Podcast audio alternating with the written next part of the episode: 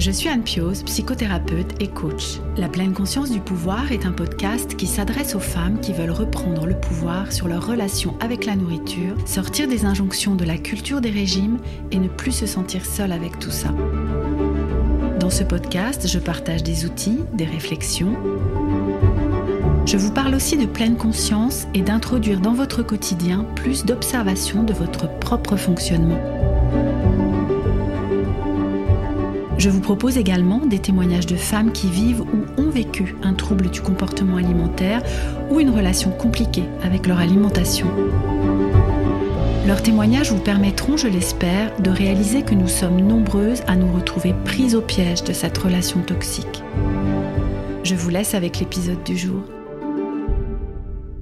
Bienvenue dans l'épisode 25 du podcast La pleine conscience du pouvoir. Cette semaine, je vais vous parler du flow. Qu'est-ce que c'est que ce truc? À quoi cela peut-il vous servir? Et surtout, quel rapport avec la relation à l'alimentation? Nous allons y venir.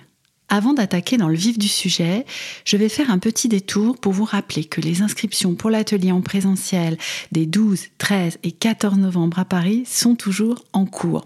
Nous vous en avons parlé avec Virginie, qui coanime cet atelier avec moi, dans l'épisode 23 du podcast, tout en abordant le pourquoi de la pleine conscience dans la relation avec l'alimentation. Je vous laisse aller écouter cet épisode si ce n'est déjà fait, et j'espère qu'il vous mettra l'eau à la bouche pour nous rejoindre dans cette aventure de trois jours. Ces trois jours, ce seront trois jours pour faire le point, trois jours pour prendre soin de vous, trois jours pour vous rencontrer, trois jours pour vous coucouner, trois jours pour avancer vers plus de liberté et d'apaisement dans votre relation avec votre alimentation, trois jours pour comprendre, trois jours pour prendre du recul, trois jours pour avancer vers plus d'acceptation de la personne que vous êtes, dans un lieu chaleureux, accueillant, magnifique, j'ajouterais, à deux pas de la Bastille, où tout a été pensé pour vous sentir bien. Trois jours pour cheminer, pour avancer, pour changer. Trois jours pour ne plus être seul dans ce combat parfois quotidien avec vous-même. Trois jours pour découvrir combien la pleine conscience et l'alimentation intuitive sont des approches thérapeutiques complémentaires qui peuvent vous accompagner dans votre propre processus de réconciliation avec la nourriture et surtout avec vous-même. Si vous voulez en savoir plus sur cet atelier, nous vous proposons, Virginie et moi, de nous rencontrer pour répondre à toutes vos questions et vous en dire encore plus sur le contenu de cet atelier le jeudi 7 octobre, soit si vous m'écoutez le jour de la sortie de cet épisode, jeudi de la semaine prochaine, à 19h en visio via Zoom. Il suffit juste de vous inscrire pour cette rencontre. Je vous mets le lien dans les notes de cet épisode. Nous avons, Virginie et moi, tellement hâte de vous voir ce soir-là, le 7 octobre à 19h, et je l'espère pendant les trois jours de l'atelier de novembre. Passons à présent au sujet du jour, le flow. Qu'est-ce que c'est donc que ce truc? Wikipédia, mon ami, ma grande amie, je sais pas pour vous, euh, mais le définit ainsi. En psychologie positive, le flow, qui est un mot anglais qui se traduit par flux ou la zone, est un état mental atteint par une personne lorsqu'elle est complètement plongée dans une activité et qu'elle se trouve dans un état maximal de concentration, de plein engagement et de satisfaction dans son accomplissement. Fondamentalement, le flow se caractérise par l'absorption totale d'une personne par son occupation. En français, on parle aussi d'état de grâce. Ça fait envie, non Vous trouvez pas? C'est le psychologue au nom imprononçable et donc je ne vais pas tenter de le faire, mais vous pourrez lire dans l'article du blog qui accompagne cet épisode. Je l'appellerai donc ici par son prénom, Miyaji. Euh, entre parenthèses, hein, j'ai même dû aller voir, euh, je crois que c'est sur YouTube que j'ai trouvé la façon dont se prononçait son prénom parce que il est quand même euh, moins compliqué que son nom de famille, mais bref. Donc Miyaji, je, je, vais me permettre de, l'appeler par son prénom euh, pendant, pendant cet épisode. Donc Miyaji l'a défini, ce concept du flow, dans les années 70. Il a écrit un super livre sur le sujet qui s'appelle Vivre, la psychologie du bonheur, que vous pouvez trouver aux éditions Pocket. J'ai lu ce livre il y a un bon moment à présent et aujourd'hui j'ai envie de vous raconter ce que j'en ai gardé, comment je vis l'état de flow dans ma vie et surtout comment je le transmets à mes clientes pour les aider et donc vous aider à améliorer votre relation avec votre alimentation et donc avec vous-même. La première chose que j'ai envie de vous partager, c'est qu'il y a peu de temps que je m'accorde consciemment des moments de flou. Comme Wikipédia nous l'explique, ce sont des moments où nous sommes pleinement absorbés par ce que nous faisons. Pendant ces moments, le temps file sans que nous nous en rendions compte. Nous pouvons donc oublier l'heure, oublier même que nous avons faim ou même envie d'aller aux toilettes. Vous voyez, c'est ces moments où nous relevons la tête pour voir l'heure ou alors que la nuit tombe et nous dire Waouh, il est déjà cette heure-là, j'ai pas vu le temps passer. Vous voyez? Ce sont des moments où vous avez besoin de mobiliser votre concentration suffisamment pour être absorbé, mais sans que cela ne vous prenne la tête. Il y a également ici une notion de plaisir, bien sûr, parce que sinon, bah en fait, vous verriez sans doute le, le temps passer et là, du coup, ça vous prendrait la tête. En fait, c'est un savant dosage entre le plaisir, la fluidité et le challenge. Il y a quelque temps, j'avais demandé à celles qui me suivent sur Instagram quelles étaient les activités de flow qu'elles préféraient pour vous proposer des exemples pour cet épisode. Et vous m'avez cité le dessin, la peinture, l'aquarelle, le coloriage, la couture, la broderie, le tricot, se baigner en mer ou en plein air, écouter de la musique, construire son arbre généalogique, faire un tirage d'oracle, écrire, chanter à tue-tête. Ça pourrait être aussi jouer de la musique, danser, jardiner, faire du sport et bien d'autres choses encore. De mon côté, je vous avais parlé de cette nouvelle activité que ma fille m'a fait découvrir, le diamond painting ou peinture au diamant en, français. Je peux y passer plusieurs heures sans même m'en rendre compte. Et en fait, je suis concentrée et en même temps pas trop. C'est pas pénible et ça ne me demande pas un trop grand effort. Et surtout, cette activité me permet de rester totalement ou presque dans le moment présent. L'état de flow, c'est finalement une forme d'état méditatif. Prenons l'exemple du musicien. Lorsqu'il joue, il est concentré sur ses gestes, sur les sons qu'il produit, également sur ceux des personnes avec lesquelles il joue, si c'est le cas.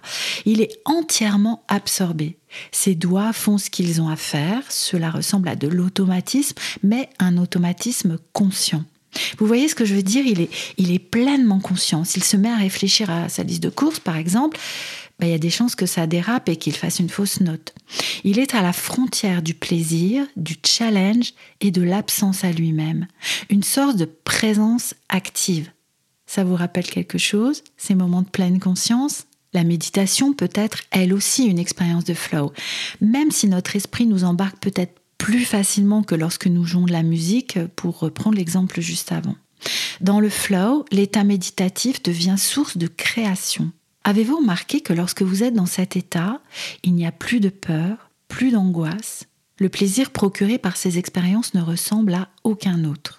Ces activités font en sorte que votre esprit ne puisse pas partir dans tous les sens, car, contrairement à ce que nous pouvons penser, personne n'est réellement efficace en faisant plusieurs choses à la fois, à moins que l'une des activités soit automatisée. Par exemple, conduire tout en soutenant une conversation. Mais finalement, nous sommes d'accord que même là, ça a des limites. Je ne sais pas si vous vous souvenez hein, du petit écriteau dans les bus, euh, ne pas parler au chauffeur. Je pense que c'est une sage consigne. Notre époque multitâche nous pousse sans cesse, parce qu'il faudrait gagner du temps, à faire plusieurs choses en même temps.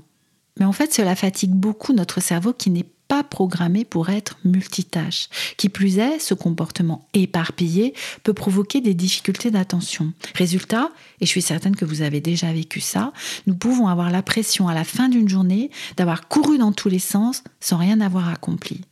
Je rajouterai une petite parenthèse par rapport au comportement automatisé il y a quand même malgré tout des comportements euh, comme respirer, digérer, tout ce travail qui se fait à bas bruit dans notre corps, sans que nous nous en rendions compte, qui se font en même temps que nous faisons autre chose, mais vraiment dans des activités intentionnelles là, je suis fermement convaincue qu'il n'y a pas possibilité d'en faire deux à la fois. Vous me direz si vous êtes euh, d'accord avec ça. Et, du coup, bah, faire, faire, faire, produire, produire, produire, être efficace, ne pas perdre de temps. Vous voyez, toutes ces injonctions qui, au final, sont contre-productives. Et finalement, si l'efficacité est la priorité, y parvenir va passer par prendre le temps de faire une chose à la fois. Figurez-vous qu'en faisant des recherches pour préparer cet épisode, j'ai vu que certains auteurs décrivent comment utiliser le flow pour être plus productif. Ça m'a heurté parce que j'ai eu l'impression que ça allait à l'encontre ou à contresens ou presque de la façon dont je vois les choses. Le flow comme expérience de plaisir, de bonheur, de bien-être. Que se passe-t-il si j'y mets une injonction à l'efficacité, voire même au bonheur? Si je me dis je dois mettre du flow pour être plus efficace, je pense pas que ce soit l'essence du message. Enfin, c'est mon avis, hein. vous, me direz là aussi ce que vous en pensez. Bref, pourquoi est-ce important d'introduire des activités de flow dans votre vie, mais sans en faire une injonction? Ben, C'est parce que notre esprit en a besoin. D'après notre cher Midjai, vivre de tels moments dans notre vie contribue au sentiment de bonheur. Ces expériences sont tellement plaisantes que plus nous en vivons, plus notre baromètre du bonheur est au beau fixe. Ce qui semble somme toute logique. Si je ne vis dans ma vie que contraintes et trucs barbants, mon niveau de bonheur ne sera pas très élevé. Alors que si je vis des expériences qui mêlent plaisir et accomplissement, le curseur va beaucoup monter. Même si cela semble extrêmement logique, je ne suis pas certaine que nous en ayons conscience, surtout si, comme je vous l'ai expliqué dans l'épisode 13 sur les pensées, si je crois que mon bonheur dépend des autres et des circonstances. N'hésitez pas à aller écouter cet épisode juste après. Rappelez-vous que tout ce qui arrive dans votre vie est neutre et que ce sont vos pensées qui vont créer vos résultats et donc ce qui composera l'expérience de votre vie. Vous pouvez ainsi passer des mois, des années, voire toute votre vie à dépendre des circonstances pour élever votre niveau de bonheur. Prendre la décision de créer des expériences qui seront les meilleures pour vous et donc pour votre niveau de bonheur est un excellent moyen de reprendre les rênes et de choisir au lieu de subir.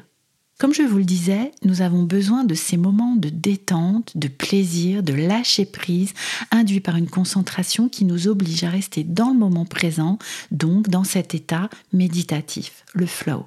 Pourquoi est-il important d'introduire consciemment ces moments dans vos journées ou dans vos semaines?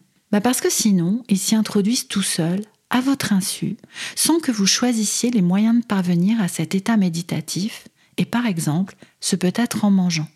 L'un des effets des compulsions est de vous mettre dans un état d'absence, en pilote automatique. Vous êtes dans cet état de bonheur, entre guillemets, tant que l'expérience dure mêlant plaisir et déconnexion, loin des préoccupations qui n'existent plus pendant ce moment, dans une forme de détente, d'absence-présence. Donc cet état, nous en avons toutes et tous besoin pour lâcher, pour nous extraire. Et cela peut être une bonne idée de choisir les actions qui vont nous y conduire, et donc de ne pas subir la forme que ça prend. Vous me suivez? J'ai remarqué pour moi-même ainsi que pour mes clientes que cela fonctionne.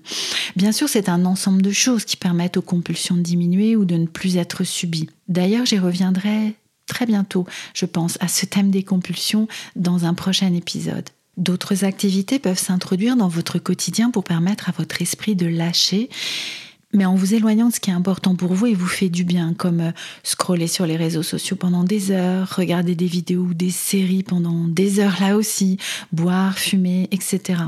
Choisir plutôt que de subir les activités qui peuvent permettre à votre esprit de lâcher, de décompresser, est une piste très intéressante. Voilà pourquoi je vous propose de planifier ces moments, de mettre plus de flow dans votre vie et donc comme nous l'enseigne ce cher Mihaiji, d'élever le curseur de votre niveau de bonheur, en tout cas de bien-être. Comment vous y prendre? Déjà, vous pourriez faire une liste de toutes les activités qui permettent de vivre cet état de flow. Voici quelques caractéristiques qui peuvent vous aider à les choisir. Elles procurent du plaisir, elles sont assez challengeantes pour demander toute votre attention, mais pas trop pour ne pas être stressantes un juste milieu, quoi. Elles vous permettent de vous sentir fier de vous. Le résultat que vous souhaitez obtenir est clair, vous avez un objectif. Elles ont du sens pour vous. Elles permettent de voir l'évolution au fur et à mesure et d'ajuster si besoin. C'est concret, tangible. Vous perdez la notion du temps. Ces activités peuvent se vivre dans vos loisirs, mais également au travail. Pour ma part, lorsque je suis en séance avec mes clientes ou mes clients, je suis souvent dans cet état de flow. C'est la même chose par exemple quand j'enregistre un épisode du podcast comme je suis en train de le faire là tout de suite. J'aimerais insister sur le sentiment d'accomplissement que ces activités procurent. Elles permettent de vous sentir fier de vous, d'entendre par exemple votre entourage vous dire "Ah mais t'es vachement doué pour ce truc-là", alors que de votre côté, bah vous trouvez cette activité plutôt plutôt facile. Et ressentir de la fierté, quel carburant indispensable pour remonter votre niveau d'estime, de confiance, d'amour de vous? De combien de flow avez-vous besoin dans vos journées, semaines, mois?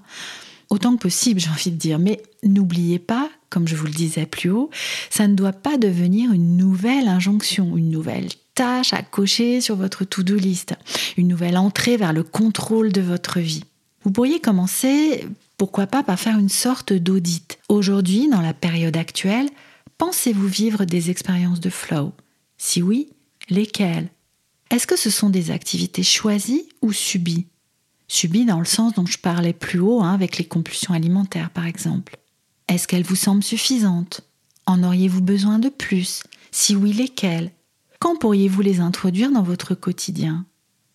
Finalement, faire ce travail d'observation et d'introspection, n'est-ce pas d'ailleurs déjà une expérience de flow?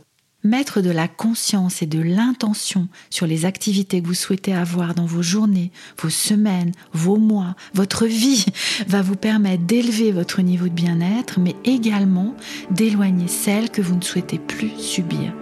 D'une pierre deux coups finalement, et je pense même certainement beaucoup plus. Vous me raconterez quelles sont les activités qui remplissent votre réservoir de flow je vous laisse pour aujourd'hui en espérant que cet épisode vous aura apporté quelques pistes et je vous dis à très bientôt dans un prochain épisode de la pleine conscience du pouvoir ou même, je l'espère, en personne à l'occasion de notre prochain atelier du mois de novembre.